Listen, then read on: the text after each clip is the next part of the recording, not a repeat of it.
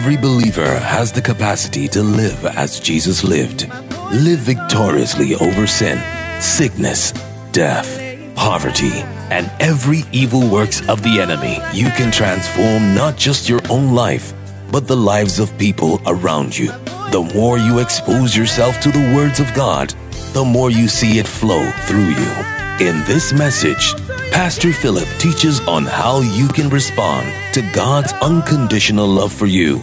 Live your life in the reality of His power and be all His Word says you can be. Amen. Let's be seated.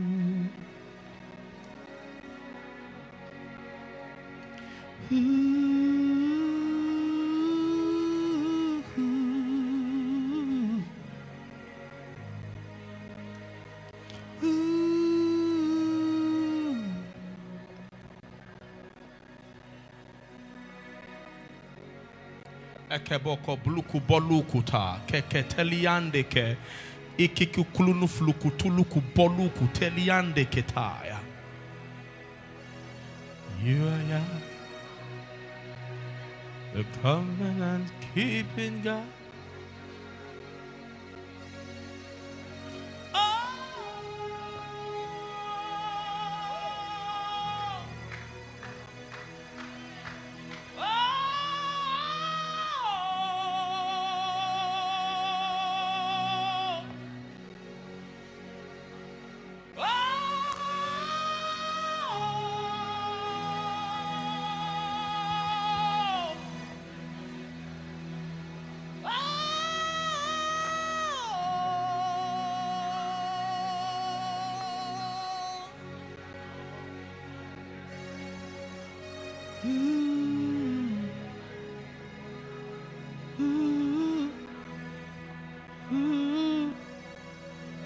Joshua chapter 1.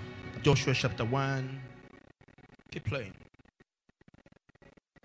Joshua chapter 1, verse from verse 1. Joshua chapter 1, from verse 1. The Bible says, After the death of Moses, the servant of the past, that the Lord spoke to Joshua, the son of Nun, Moses' assistant, saying, Moses, my servant, is dead. Now, therefore, arise.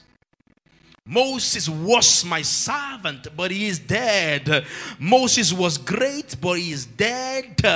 Ah, Elijah, my servant, was great, but he's gone. All that is gone is gone. Now you must arise. No matter how beautiful the past is, it is past. You must arise. Now arise, it says, and go over this Jordan, you and all this people, to the land which I am giving to them, the children of Israel, every place that the sole of your feet shall tread. Upon I have upon that land I've given to you, as I said to Moses. Verse 4 From the wilderness and this Lebanon, as far as the great river, the river Euphrates, and all the land of the Hittites to the great sea, towards the going down of the sun shall be your territory. Verse 5 No man shall be able to stand before you all the days of your life. As I was with Moses, so I would be with you. I will not leave you nor forsake you. Verse 6 Be strong and be of good courage, for to these people you shall divide this land as an inheritance, which I swore to their fathers to give to them. Verse 7 Only be strong and be very courageous that you may observe to do all that the Lord says, which Moses my servant commanded you. Do not turn to the right hand or to the left, that you may prosper wherever you go. Verse 8 That the book of the Lord shall not depart from your mouth, but you shall meditate on it day and night, that you may observe to do those that are written therein. For then thou shalt make thy way prosperous, and thou shalt have good success. Have I not commanded you? Be strong and of good courage. Do not be afraid, nor be dismayed. For the Lord your God is with you wherever you go. The Lord bless the reading of His word in Jesus' name. I bring a word from God to you this morning, but I'll start with a recap of what we've been teaching. Remember, I said that this is the kingdom, it's for the kingdom. It's for the kingdom. someone say the kingdom. The kingdom. It's the kingdom. Everything God does, He does for His kingdom. Every promotion, every advancement, every appointment, every prosperity, every expansion, every breaking of new ground is for the benefit of the kingdom. If you are not kingdom minded, you are not a candidate for it. Everything God does, He does for the sake of His kingdom. He puts money in your pocket. He puts money in your pocket to be a blessing, not just to your family, not just to your immediate home, but to the kingdom of God. And the moment you understand this vividly, your body and your life becomes a channel of God's blessing. Isaiah chapter 45, verse 1 to 4. God was talking to Cyrus, Isaiah 45, verse 1 to 4. He said, I have held your hands. He said, Before you, I would open gates. Isaiah 45, 1 to 4. He said, I would break open bars of iron because of my servant Israel. Everything I do, I do because of my covenant. Everything. I put a blessing in your life is because of my covenant. Joseph understood it. The Bible said that when, the, when, his, when his brothers began to weep and to beg him, he says, You meant it for evil. He said, You meant it for said, But God brought me here for good. God brought me here for good. He said that I'll be able to feed men. Give it to me. Genesis chapter 50, verse 20. Quickly. Genesis chapter 50, verse 20. He said, You meant it for evil. You meant it for bad. You sold me off to slavery. He said, But God meant it for good. Genesis 50, verse 40. Verse 20. He said, But as for you, you thought evil against me, but God meant it unto good to bring it to pass as it is this day to save much people alive. So you see that the appointment of Joseph was not for him to be able to wear the best of clothes. It's for what? Eh? To do what? I can't hear you guys. To save many people, much people alive. Everything God puts in your hand, this year of breaking new ground is not a selfish agenda. It's not just for you to be able to fill your pocket with more money. No. You must understand. And I said last week about how you need to open your mind. How many of you were blessed last week? Oh, wow. Your mind is your greatest limitation. And God cannot do beyond your mind. The Bible says, I will do. He can do. That's what it says. God can do. It didn't say he will do. He said he can do. You know he can do. You know there are many things that God can do that he doesn't do. You know? Bible says he can do. The fact that he can do does not mean he has done it. Can he save everyone? Can God save everyone? Answer me now. Has he saved everyone? No, he hasn't. A lot of people are not saved yet. But he has made provision for their salvation. But they are not saved. He can do. He can do. He can do above, abundant, exceedingly all according to the power that works within you. So your mind is God's greatest limitation. And I said last week, I said you need to expose your mind to possibilities. I don't want to go over that again because the message will take me far away from where I want to go. But I want you, if you haven't listened to that sermon, you're in church on Sunday, please get that sermon. It will bless your life. Now, let's go back to our text. God was speaking to Joshua. He said, Joshua, be of good courage. Only, only be of good courage. See that word only means that this is the only thing that you need. I am going to do what I promised to do. I'm going to do what I said I was going to do. But you have to be strong and be courageous. Because if you don't have a strong mind, you can't do this. You have to be strong and be bold and be courageous. The promises of God, we are not we are not confused about it. We know what God wants to do, but you have you have you have to have a strong heart.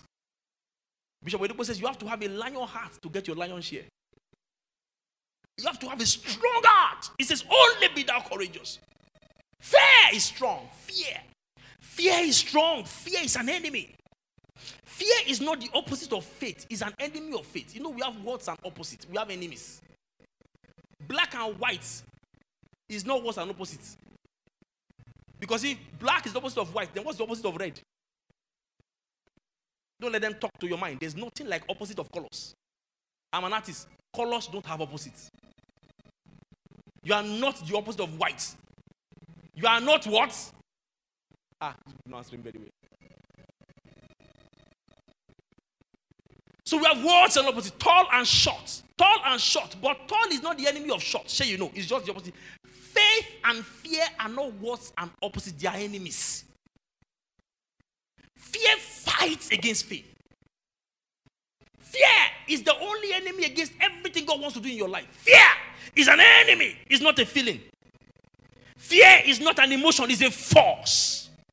It's the first fruit of sin in Adam. The Bible says when Adam heard the voice of God, he feared. He said, I heard your voice and I was afraid. That's the first fruit of sin fear. The first emotion man showed after he fell was fear. So fear is not just a feeling. Fear is not just an emotion, it's a bondage. Romans chapter 8, verse 15 says that God has not given you the spirit of bondage again to fear. Romans 8, verse 15, quickly. Romans 8, verse 15, He has not given you the spirit of bondage to fear. So fear is a bondage. Are you following me this morning? Are you following me this morning? Fear is a spirit. The Bible says, For God has not given us the spirit of fear. 2 Timothy chapter 1, verse 7. 2 Timothy 1, verse 7. Romans chapter 8, verse 15, he has not given us the spirit of bondage again to fear. Second Timothy chapter 1, verse 7, for God has not given us the spirit of fear. So give me Hebrews 2, verse 15 now. Hebrews chapter 2, verse 15. It says that Jesus had come to deliver people who through all their lives had been subject to the fear of death. Look at that. And deliver them through fear of death were all their lifetime subject to bondage. So fear subjects to bondage. That casual thing you say, I'm afraid I might not be able to come to you. You are under bondage. I'm afraid. I'm afraid. I tell my I'm scared. I said, don't say you're scared. Fear. Fear is heavy. Fear. The first thing terrorists do, what do they do? When they want to keep a nation under bondage, what do they do? When they slaughter people, what do they video those slaughtering? Eh? Is to keep everyone under serious bondage. ISIS will slaughter people, Boko Haram, slaughter people and put it on YouTube. So everyone that looks at it, they blast before they get at you. They have already put you under bondage. That's, that's, that's what they do. Fear is bondage. Fear is not a feeling. Fear is not a feeling. Goliath shouted for 40 days. The Bible says that Goliath was at the other side of the valley. Israel, other side of the, other side of the mountain. The, Both of them were mountains. By the 40th day, the Bible says that Israel had come to the valley. He had not touched them. Every day he cursed them. He resounded his voice to cause fear. The Bible says that Satan is roaring around. Why is he roaring? Why is he roaring? Yorùbá ní kí ni màwúrú màwúrú nínú gbó. If you want to kill me, kill me. If you don't kill me, shut up. I'm going to kill you. Oh, come out! If you have, if you have, if you have the heart. The enemy's greatest weapon is fear. As faith is to God, fear is to Satan. Nothing calls the attention of Satan more than fear. Job says, The greatest things I've feared have happened to me. The same things I've scared of have happened to me. Fear is not a feeling. People have stayed back in abusive relationships because of fear. Till they were killed. They never left. Fear. Fear is a force. As faith is a force. Follow me closely this morning. It's not a casual feeling. The command to fear not is God's command. It says, Fear not. Verse 9. Joshua 1, verse 9. Say, Have I not commanded you? Fear not. Have I not commanded you? Because the whole nation is hinged on that commandment. Do you know that if Joshua had allowed fear, Israel would not have entered into the promised land in his own tenure at least? Do you know that a whole generation from 20 years old to whatever years perished in the wilderness 40 years because 10 people came back with a report of fear? Are you following me? You're not following me very well. They could not enter the promised land. Why? Answer me why? Is it because God was not powerful? This was the same generation that built a golden calf and worshipped it. And that golden calf didn't stop them from entering the promised land. Fear will do to you what sin could not do.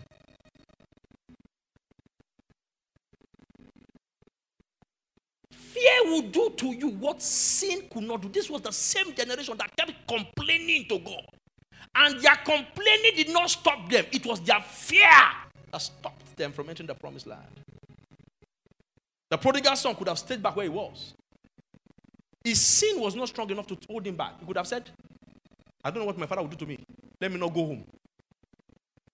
And even though his sin couldn't have stopped him from having a relationship with his father again, his fear of what his father would do would have stopped him from doing it.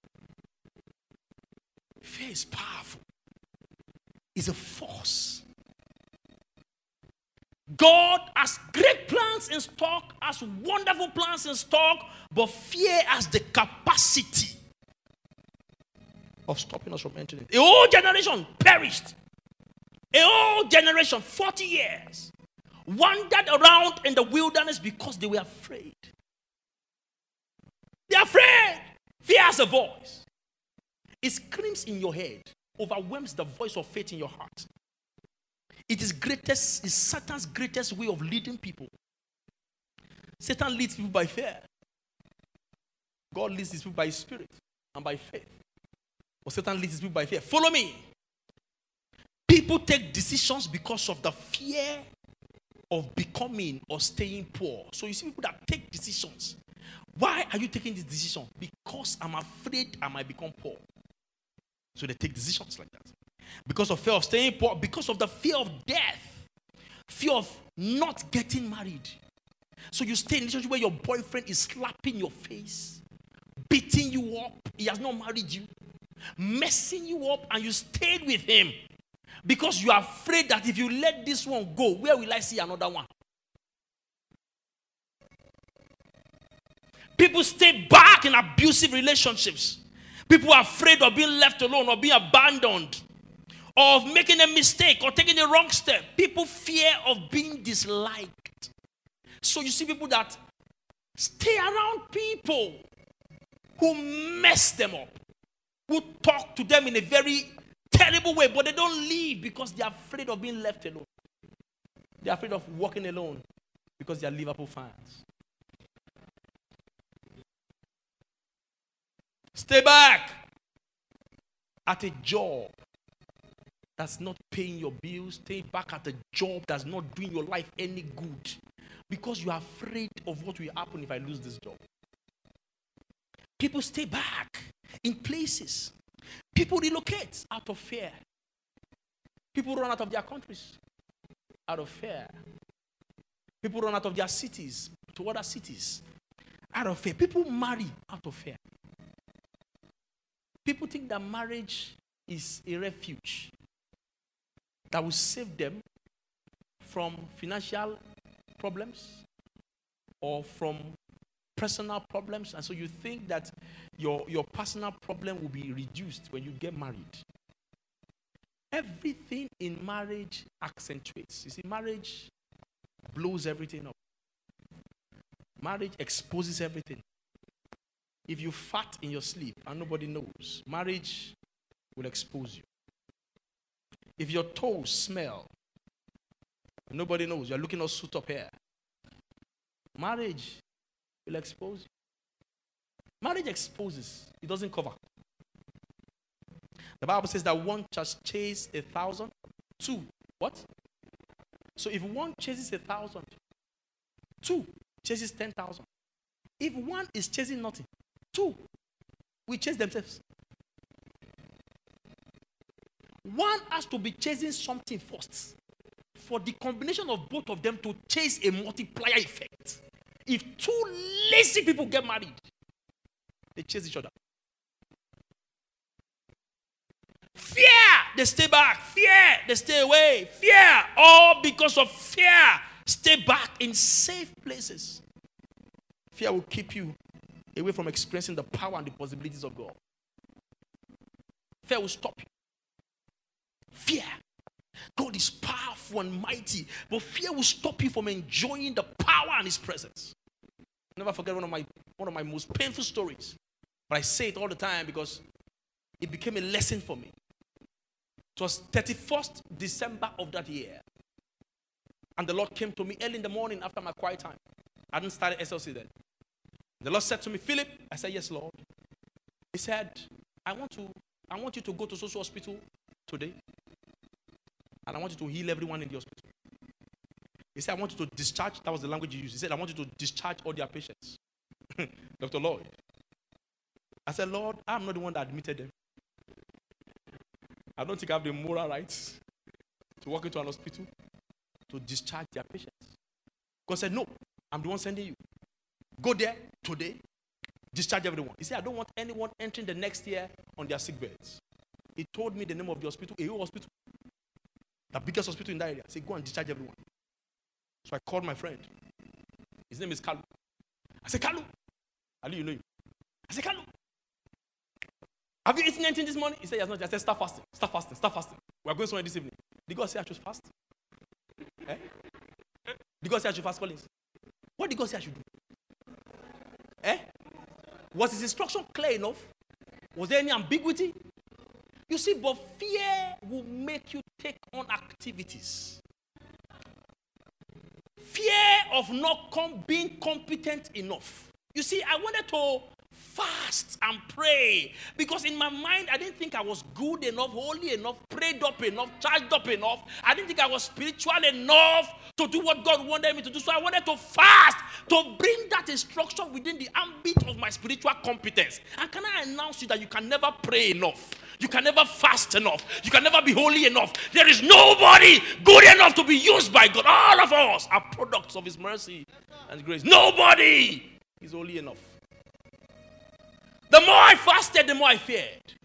Because now I am doing it in my power. The more I prayed, the more I feared.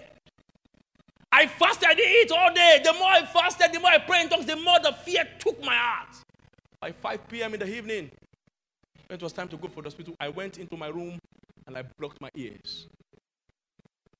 Thinking that God would speak to me and I would not hear. He spoke from here. Philip! I heard. I said, Yes, Lord. We should be on our way to the hospital now.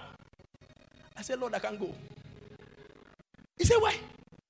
I said, I'm afraid. He said, No, no, no, no. I'm with you. I shall be with you. I will never leave. I said, Eh, I cannot go. But let me deceive you.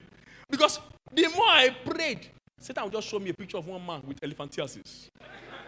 He said, How are you going to decide this one? he will just show me with one man with a nose cancer. Say, if you get there and his nose is oozing blood, what are you going to use to decide him?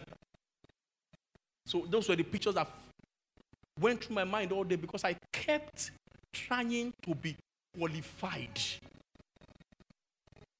Kept trying to be good enough. And you can never be good enough to be used of God. Never. So God says, okay, no problem. If you don't want to go, it's okay.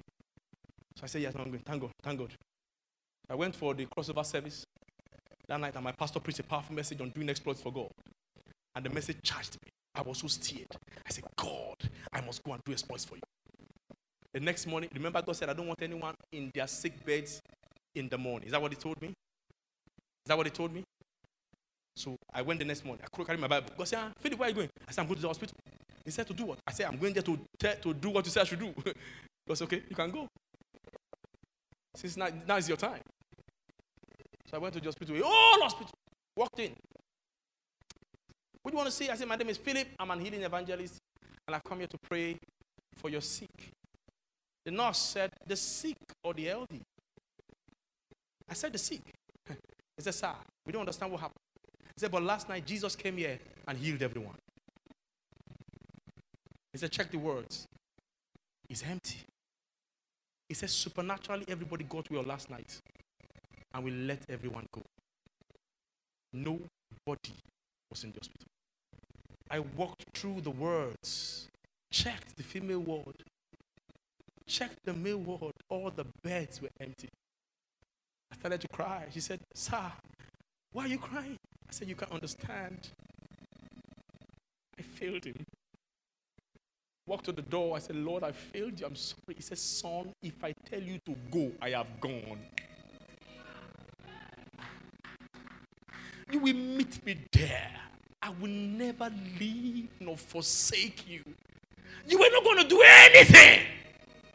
Yours is just to stay there and boom, boom, boom. And like Jesus will say, that what I see my father do, that's what I do. He says the father healing that sick person, boom, he gets up, boom, he gets up. And so everyone would have said, ah, what a miracle. And you would have stood up on the table that day and would have said, look at me, men and brethren.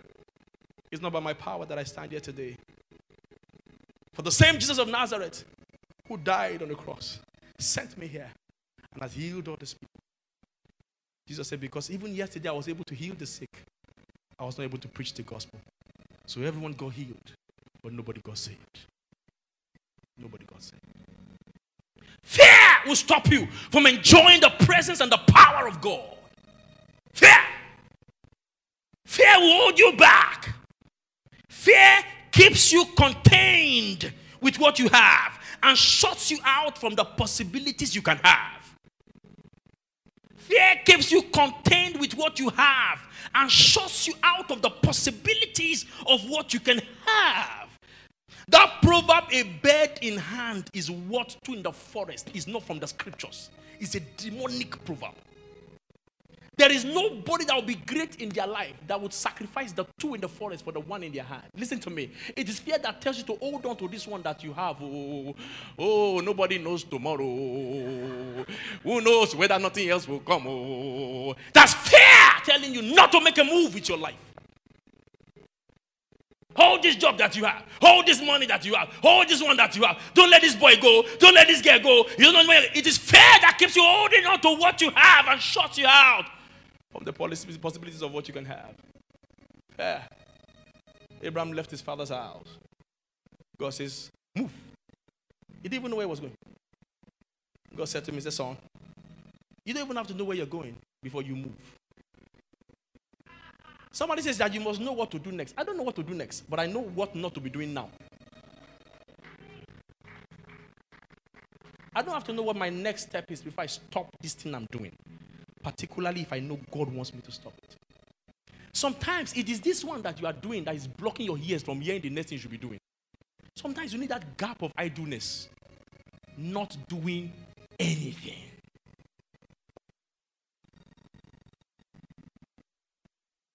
It shuts you out from the possibilities. God said to me, says, this bed in your hand, this bed you are holding to. This bed you are holding, hey, this bed, I must not let this bed go. He said, What if this bed dies in your hands?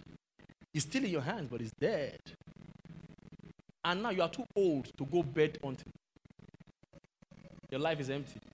In your hands, holding dead bed. People are holding on to businesses, hold on to jobs, and they retrench them. They retrench everyone. Your job is your application, your letter of employment is in your hand. They didn't collect it. It was a dead employment. When God was calling you to move, you didn't move. Now you have in your hands. One of my friends says after 25 years, was um, serving in a, in company. I think the company was Coca Cola. Coca Cola. And um, after 25 years of serving, on their 25th year of service, they gave them 25 crates of Coke. 25 crates of Coke. Thank you for serving for 25 years. 25 crates of Coke. He said he, he, no, he, he, was just here for like three years. He said he began to say, I have to live here. I have to live. I cannot, because he cannot imagine after 25 years of labor, you get 25 crates. When God said, move. Hmm. Fear shuts you out from the possibilities of what you can have. God said to us in this house, He said, Do not be afraid of the uncommon. That what He says? He said, Do not be afraid of the unfamiliar. He said, I will call you out into the unfamiliar. I will call you out into areas of your life that you're not sure about. The moment you are sure about what God wants you to do, you have to plunge into it. The moment it is clear that this is what God wants me to do, it doesn't have to make sense. You have to plunge into it. It doesn't have to look safe. It doesn't have to look reasonable. Listen to me. Believers don't look before they leap, they listen before they leap. If you listen, then you leap. Because if you look, you may never leap. The reason why some of you have never leaped is that you are always looking, waiting for a favorable condition, waiting for the moment to be perfect enough, waiting for you to have the people, the money, the finance, the power, the competence enough to take a step and then you keep looking and looking, and the more you look, the more Satan brings up new, new things. Because COVID 19 is not the end. If you don't start what is put in your heart and you keep pushing it to a time that will be better, you will be shocked. Satan has something else prepared for that better time you're looking for. And there will be always something rising every day that makes your starting inconvenient so that you never, never start. God wants you to start. Don't look before you leap, you listen. God is a specialist.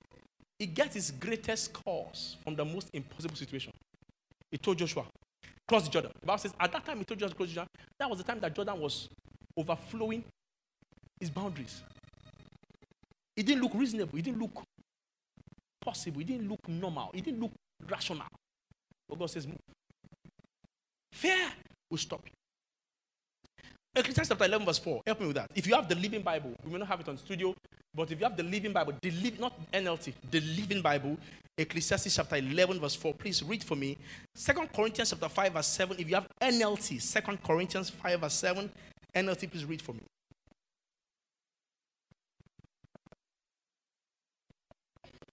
Who's reading for me? Ecclesiastes chapter 11, verse 4. Who has it? The Living Bible. Second Corinthians chapter 5, verse 7. Is that the Living Bible? What does it say?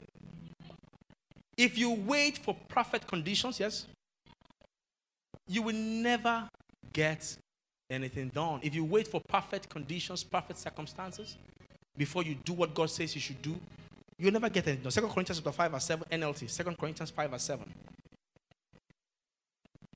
What? We live by believing, not by not by sin. So we don't live by sin. We don't live by what we see. We don't live by what we see. We live by believing. We live by believing. One thing you must be very careful about this year is that tendency to stay safe. It has nothing to do with COVID 19. When I mean stay safe, I wasn't talking about. Stay safe. Safe. Stay safe. That's not safe. To stay safe is to stay small. To stay safe is to stay small. Faith is not safe. Faith is not safe. Not safe mentally, not safe emotionally, not safe physically, not safe financially. Faith will always stretch you beyond your comfort areas. That's faith. So anything that says stay safe, don't try it. You're going to you have to be extremely careful because see when me was leading us in prayer, I kept praying. I said, Lord, don't let me shut myself below my possibilities this year. Don't let me do below what I could have done this year. Don't let me be stopped by anything. Faith is not safe. Faith will push you. Don't allow finance stop you. If God called you, He will do it. First Thessalonians 5, verse 27, 24. It says, Faithful is he that called you, he will also do it. Don't let the feelings of incompetence stop you. Are you following me this morning? Don't let the feelings of incompetence stop you. I said on Tuesday that you should educate your mind. Don't let the feelings of not knowing enough stop you. Don't let the feelings of incompetence stop you. If you have to read up, expand your mind, educate your mind, whatever you have to do, you have to do. You see, the authenticity and the veracity of the call of God is not an excuse for the projection of foolishness and ignorance. The fact that God has called, let me say it again, the authenticity and the veracity of the call of God is not an excuse for the projection of foolishness and ignorance. The fact that God has called you is not the reason why you must not read up on your call. Are you following me? The fact that your call is genuine and God has called you to do this. He has assigned you to start this, to do that, to get done, to get this done. Does not mean that you will not project ignorance and use the call as a certificate. The call is not a certificate. The Bible says, with all diligence, put all diligence to make your call and election sure. It is your responsibility to prove that God has called you by getting to the terms of your call and understanding what it means. I said many times that even though I was not a pastor, I've never had an experience in pastoring. When I when God called me to pastor, I sat down with books and I read like I was doing PhD. Don't let your temperament stop you. Hmm? Precious. Your temperaments and feelings of weakness. You know, we're phlegmatic. We don't, we are not outgoing. Your business is crumbling. You say you cannot market because phlegmatic are not, you know, we don't really warm up to people easily. Your business is going down. You don't warm up.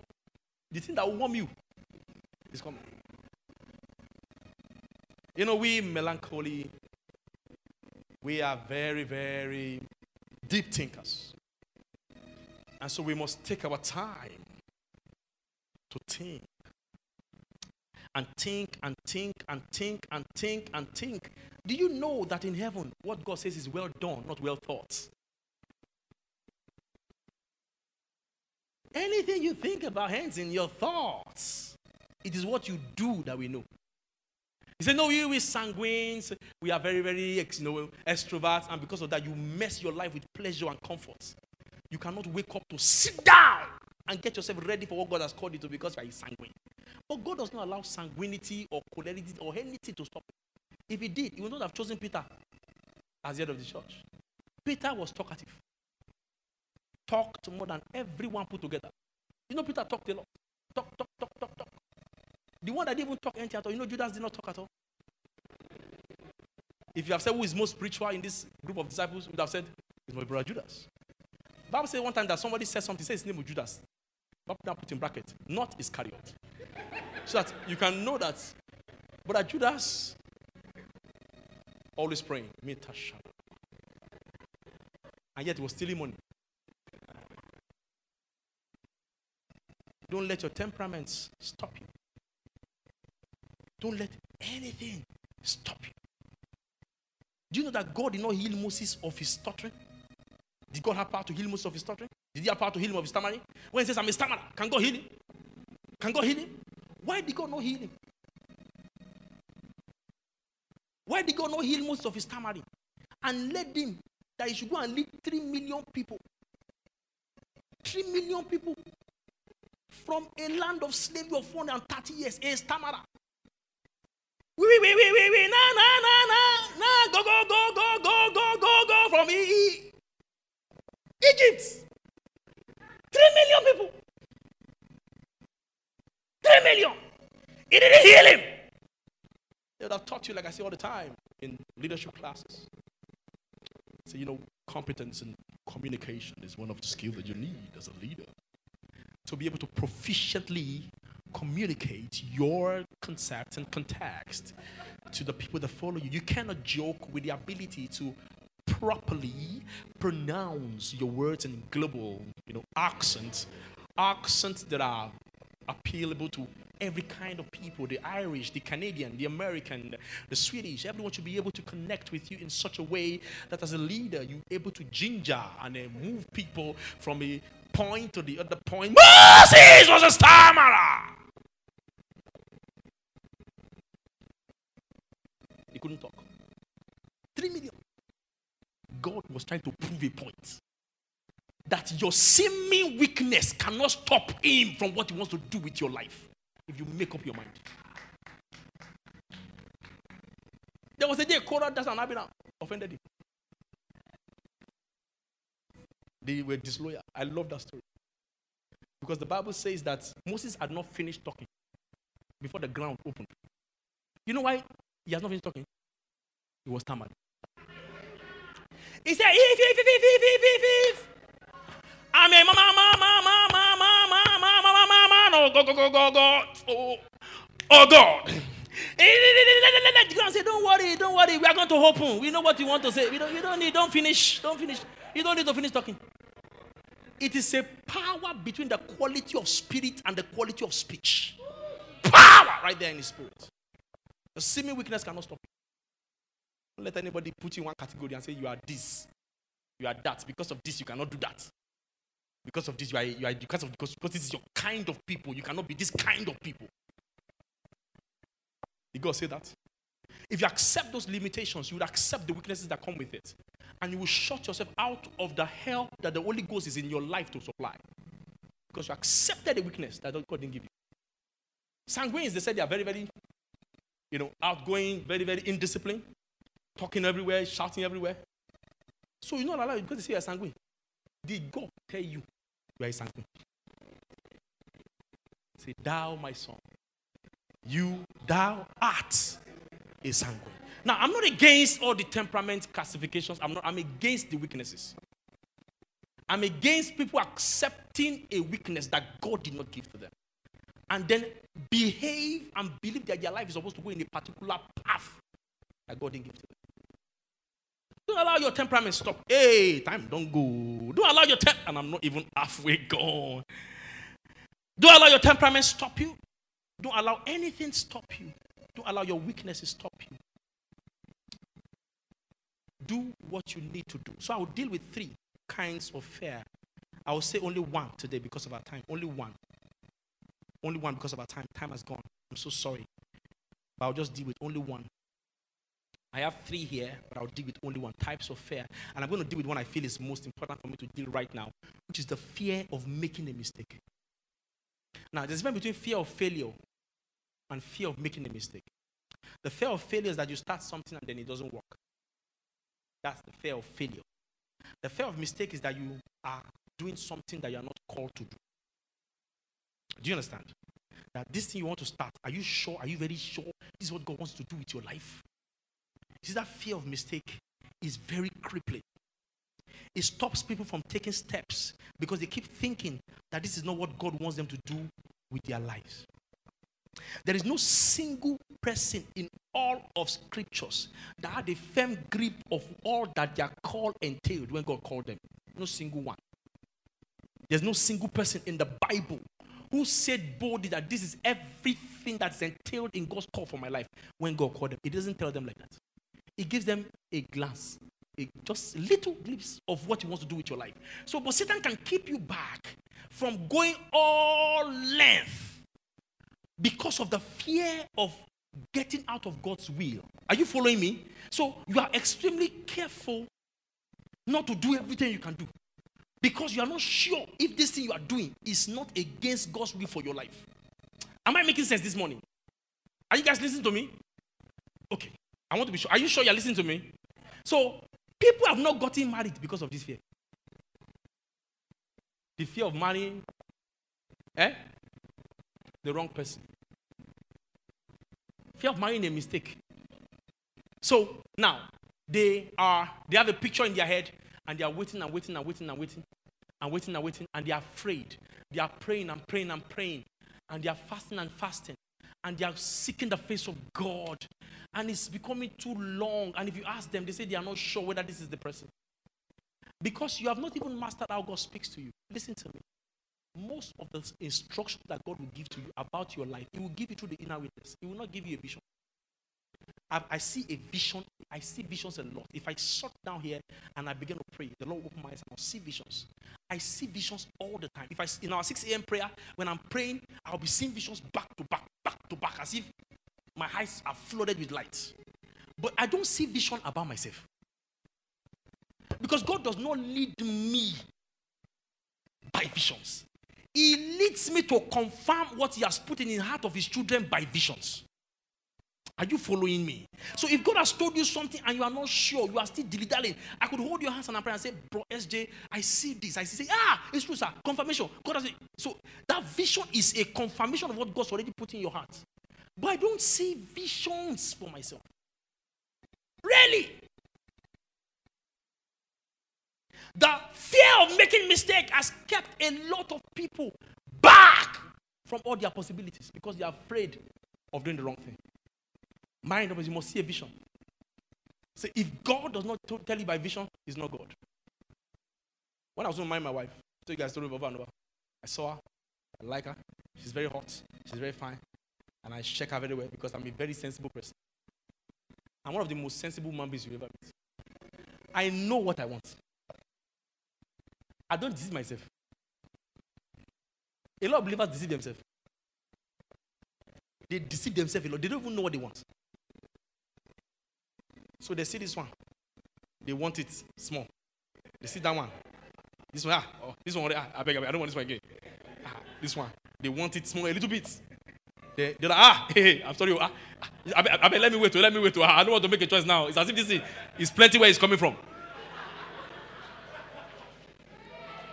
So they continue like that. They don't know what they want. If the servant of Abraham has stayed at that well, there will be more women that will come and do exactly what Rachel did. That is the reason for your confusion. You stayed at the well too long. You are waiting for God's best choice. You don't know, another one, may, another one may be better. oh. This one's bomb bomb is big, but another one may be bigger. oh. This one is soft, but another one will be softer. oh. Continue. That's where you are going to be. So I saw her. In less than two weeks. Less than two weeks. I said, sweetheart, I love you. Will you like to marry me? I was in part four, 400 level. I was too short. I was barely 23 years old. 23. I said, Will you like to marry me? I didn't say, Let's go out on a date. Let's see how it works. Let's see how it goes. Let's see how those, those jargons you guys say these days. I said, Would you like to marry me? She said, I said, Would you like to think about it? I didn't even say pray about it. Follow me. I knew what I wanted. I have found what I wanted. And we got married. There were people that told me that when they were going to get married, to get into their engagement with their sisters, an angel came down from heaven with a rope and was swinging the letter like this. The letter had flowers and balloons. And the moment they gave it to me, I opened it, butterfly flew out. I brought out the letter, and behold, it was your name, Romoke.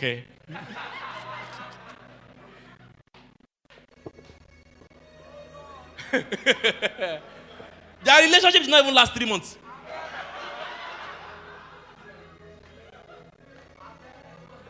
Don't deceive yourself. Don't deceive yourself. I'm happily married with my wife. I have absolutely zero regrets. I'm married to the best person I could have been married to in my entire life. Zero regrets. When my pastor called me and said, Pastor Philip, what do you mean? How can you do? How can you say you met somebody in less than two weeks? Is that how they do it? So is the brother so and so prayed for nine months before the Lord spoke to him. Sister so and so sought the face of God for ten months. I said, me, I don't know why they are seeking the face of God. Though. The face of God is not lost. I don't know why they are because I, the Bible says that before I say, He answers me. That's what He told me. Why is God thinking about it? You think God does not know who I'm supposed to marry? And I say, wait, I'm thinking. Let's be looking at her together. Let's see what she's going to do. God knows who I'm supposed to marry from the first day I was born, even if I was born. So it's not it's not nice to thinking about whether I should marry that person or not. So he's now waiting for nine months for him to tell me, or ten months or two years. Any person that tells you that he's seeking God, he is not seeking anything. He doesn't want to tell you yes. He's waiting for the, best, the next best person. Anyone, listen, are you hearing me, brothers? Anyone that tell you that they are still seeking face of God, they are lying, oh, they are lying. God is not lost. God is not lost, oh, they are not telling the truth. They want to hold you, you know, at hand like this. Why they are seeking another? Because a bird in hand.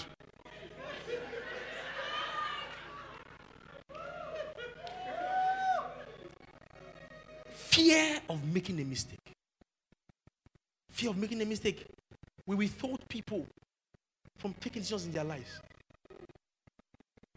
Fear. Somebody told me when I was going to start SLC. I'm going to end in Jesus' name. Amen. Which one do I even leave behind? Ah, Jesus. Over preparation. I don't even know which one to cancel. Part six, have you? All right, part six, part six, part six.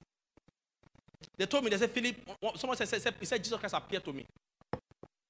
Jesus Christ appeared to me. He said, You said God called you to pastor a church. Did Jesus appear to you? He said, When I was going to enter into ministry, after 21 days of dry fasting, mm. Ah. Jesus climbed the staircase. I'm living upstairs, but Jesus Christ climbed the staircase. Said, ah, he said, Because Jesus Christ met some people on the way. They greeted him as I was coming to my room. And he called me to ministry. He said, Did you see Jesus? I said, I didn't see Jesus. He said, How then do you know? I said, I just know. He's called me to ministry. The fear of making a mistake can shut you down completely. The fear of making a mistake can ensure that you don't make progress with your life. And if God wants to bring you into an unfamiliar ground and break new grounds, the fear of that this ground you want to break, are you sure God is calling you into this? Can stop you from all the possibilities. So we have singers who have refused to sing a song because they are not sure if God called them into this into the album ministry. They called to the singing ministry, but not to the album. Called to the singing ministry, but not into the composition ministry. So we see people because if this is fear, just say it's fear. Beg, don't tell, don't tell lies on God. If you're afraid of something, just say I am afraid of this thing. Don't say God did not really call me. Don't do that, because if you confront it by its name, you'll be able to overcome it and say this thing is fear. It's fear. It's fear. Fear that is doing me. Why have you not done this? You know, I'm not really sure what that is. a lie. Once God gives you a general instruction, don't let the lack of a specific instruction stop you from going ahead. What do I mean? God calls you, for instance, Collins, and says, I've called you into singing. Bless the world with your voice. I've given it to you. Go ahead and do it. You now say, Lord, which song should I sing first? So you see now, you have 10 songs. Which song? Which song? Which song? Which song? So I'm on this which song for 10 years. The fear of releasing the wrong song.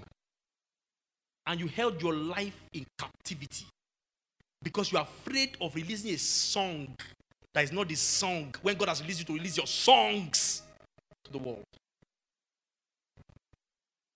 God says, Go to secondary schools and help me talk to these young girls, abused young girls, and help them off their abuse, abuse and you know, mindsets. And you say, Lord, which school? Which school? Which school specifically? Which school should I go to? Go to any school your eye see. Start from any school. If there's any school that God doesn't want you to go, He will tell you. He may give you an instruction on the general and refrain his instruction on the specific. Specific as to what and when. When you already have a general instruction, don't let the lack of a specific instruction stop you from moving ahead. When I went to do SLC in Lagos, follow me. They said, Ah, Pastor Philip, are you sure that God called you to Lagos to do SLC? Are you sure God said go to Lagos? Are you sure God said to go to Lagos? Are you sure? Are you sure? Are you sure? Are you sure? I said, No, God didn't say I should go to Lagos, but God said I should go to the world. And the last time I checked, Lagos is part of the world. Don't let the lack of a specific instruction stop you from moving ahead with your life. There will always be that doubt. Are you sure? Everybody, they can say, I have a vision. The Lord appeared, all those things. Trust me. Every I used to tell my wife this thing. Everybody has doubts. Everybody has doubts. If you move close to men of God, they will tell you, those that are sincere, they say, Look, I wasn't sure. I just stumbled on this thing. I wasn't really sure. Everybody uh, was there's nobody that's 100% sure of everything they were to be doing. A lot of them started out on what they understood as fast as they understood, and many things began to unfold from it. That's how God works with us. So if you allow yourself to be refrained because you are not sure, it will stop you. Paul the apostle wasn't sure. Do you know Paul the apostle did a lot of things I was not called to do? Let me give an example. For instance, He used all his resources. And I'm going to say this for those of you who are into ministries and are not doing anything with it. He used all his resources. Paul was in prison. He was sent to go to the church. In the book of Acts, chapter 15, he said to Barnabas, He said, Barnabas, let us go back to the churches that we started. That was what he said. They had gone to the first Paul, first missionary journey. The second missionary journey, because the first missionary journey was called by God. Separate ye unto me, Paul and Barnabas. That was the first one. Second one, Paul just tapped Barnabas. Let us go back to all the churches that we started. He didn't say, I was praying and the Lord came to me in a vision and said, Will you arise again and go back to the churches? He, he said, Let us, he just used normal common sense. God cannot give an instruction to water, to, to plant a seed and have to come back and give an instruction to water the seed. It is senselessness to have to wait and say, Lord, after planting this seed, do I have another instruction to water it? After watching, see the harvest, do I have an instruction to harvest the seed? You know, because believers What should I wear? Should I wear a, plant, a blue boxer or a red shirt? You know, believers in, in, in the sense of wanting to hear God and be just just somewhere in the spirit. Mm, they just want to, they just want to be that, and they are missing out from possibilities. Paul wrote letters from prison. He never said once that the Holy Ghost said, write these letters. He never said once. He never said anywhere that the Holy Ghost was the one that instructed him to write the letters. Are you following me? And yet he wrote letters that became books of our Bible. Do you have an idea what God can do with what you are writing now? Do you have an idea? He used everything he had. He spoke, he wrote letters, he did everything to get his message across to the world. He didn't wait for God to give him specific instruction on which letter to write first. No! That is why you are so full of content and you're not going to post on Instagram because you want God to instruct you. Should I or should I not post? If the wise people of this world are as, as bold as the foolish people in this world, this world would have been a better place. Somebody comes with bossy challenge, takes over. Foolish, foolish people. And you see them overrun the world with foolishness. And they are believers that say, God has not led me yet. And He has given you content that can overrun the world, but you will be waiting. You'll be waiting. I don't know, you know, I don't want to just put myself out there. I don't want to be a situation where I'm imposing, you know, just trying to take my time to be show the spiritual atmosphere. Satan is destroying lives. You are there, taking your time. Do you know that there are people whose lives can be touched and blessed because you open your heart and you let your content flow? But you are there, waiting for God to come and hit your head with hammer and say, Move. You have beautiful songs that can bless the world. I've said over and over again, now my WhatsApp status, there is none of my WhatsApp status. Praise. None of my WhatsApp status that God instructed me to write. Not. If I say, Lord, do I write on my WhatsApp status today or not? He will just say, I think you have, you have problem. Because you shall be sensible enough now to know that your lives are depending on that thing. Their addictions are being broken because people read what you write. And you're there waiting. I don't know. I don't know. I don't know. People's lives are being turned around. You know, GT said it does this affirmation group, and I read every morning. And I see what she's writing. And she told me about two days ago that ah, the group is too full, it's too much. I said, God forbid. Now, open, open the third one. Fast. Because you don't know how many people life. Say, but did God tell you to start affirmation group? I say, my daughter GT. Start the first group. If the first group finishes, start second one. Second group start. Don't do that. You're wasting time. You're wasting time. Fear of making a mistake. On Tuesday, I will deal with fear of failure and fear of people. Trust me, your life will never remain the same. Bow down your heads. If you're here and you are out of the presence of God, you know that you're no longer in God's presence. You've left Him. Your life is no longer the same. And like Adam, you are hiding away because you are afraid. You want to say, Pastor, please pray for me. I want to come back to Jesus. I've lost my touch with Him. I've lost my touch with Him. I know everyone thinks I'm born again, but I'm not. I come to church because it's fun to come to church. I want to pray for you this morning. I want to pray for you this morning. Fear of what God will say, God will do, has kept you off. But I want to pray for you this morning. Wherever you are, I'm not going to call you out, but I'm going to ask you to slip up your hand. Bow down your heads, close your eyes. Slip up your hands. I want to pray for you. Wherever you are, you want to say, Pastor, please pray with me. I want to pray with you right now. Pastor, pray for me. I'm tired of staying outside. I want to have a relationship. I love that one. That's one hand there. That's a hand there. If you're there, lift up your hands. I want to pray. Your right hand, so I can see it. I want to pray for you. I have one hand already. I have second and third hand. I have three hands now. You want to say, Pastor, please pray. Pray for me. I want to be back in my relationship. Or you are here, you have never had a relationship with Jesus. And this is an opportunity for you to meet with him. I have the fourth hand back there. Thank you, Jesus. I have the fifth hand here. Reboko.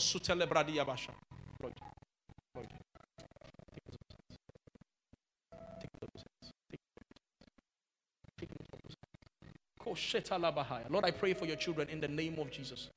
I pray for everyone who's here whose hands are raised, who wants to come back to you, who wants to have a touch with you, who wants to have a relationship with you, who's lost it and are tired of staying outside, or anyone who does not even have a relationship and will say, Father, I'm coming back home. I pray, Lord Jesus, that they have an encounter with you. I pray that you touch them where they are in the name of Jesus. In Jesus' precious name we pray. Thank you for listening to this message. Meditate on these words and watch how it will transform your life. For inquiries, please call 0909 672 9827 or 0807 548 5997. You can reach us on Instagram and Facebook. Instagram at SL Church NG. You can reach us on our Facebook. That's Supernatural Life Church.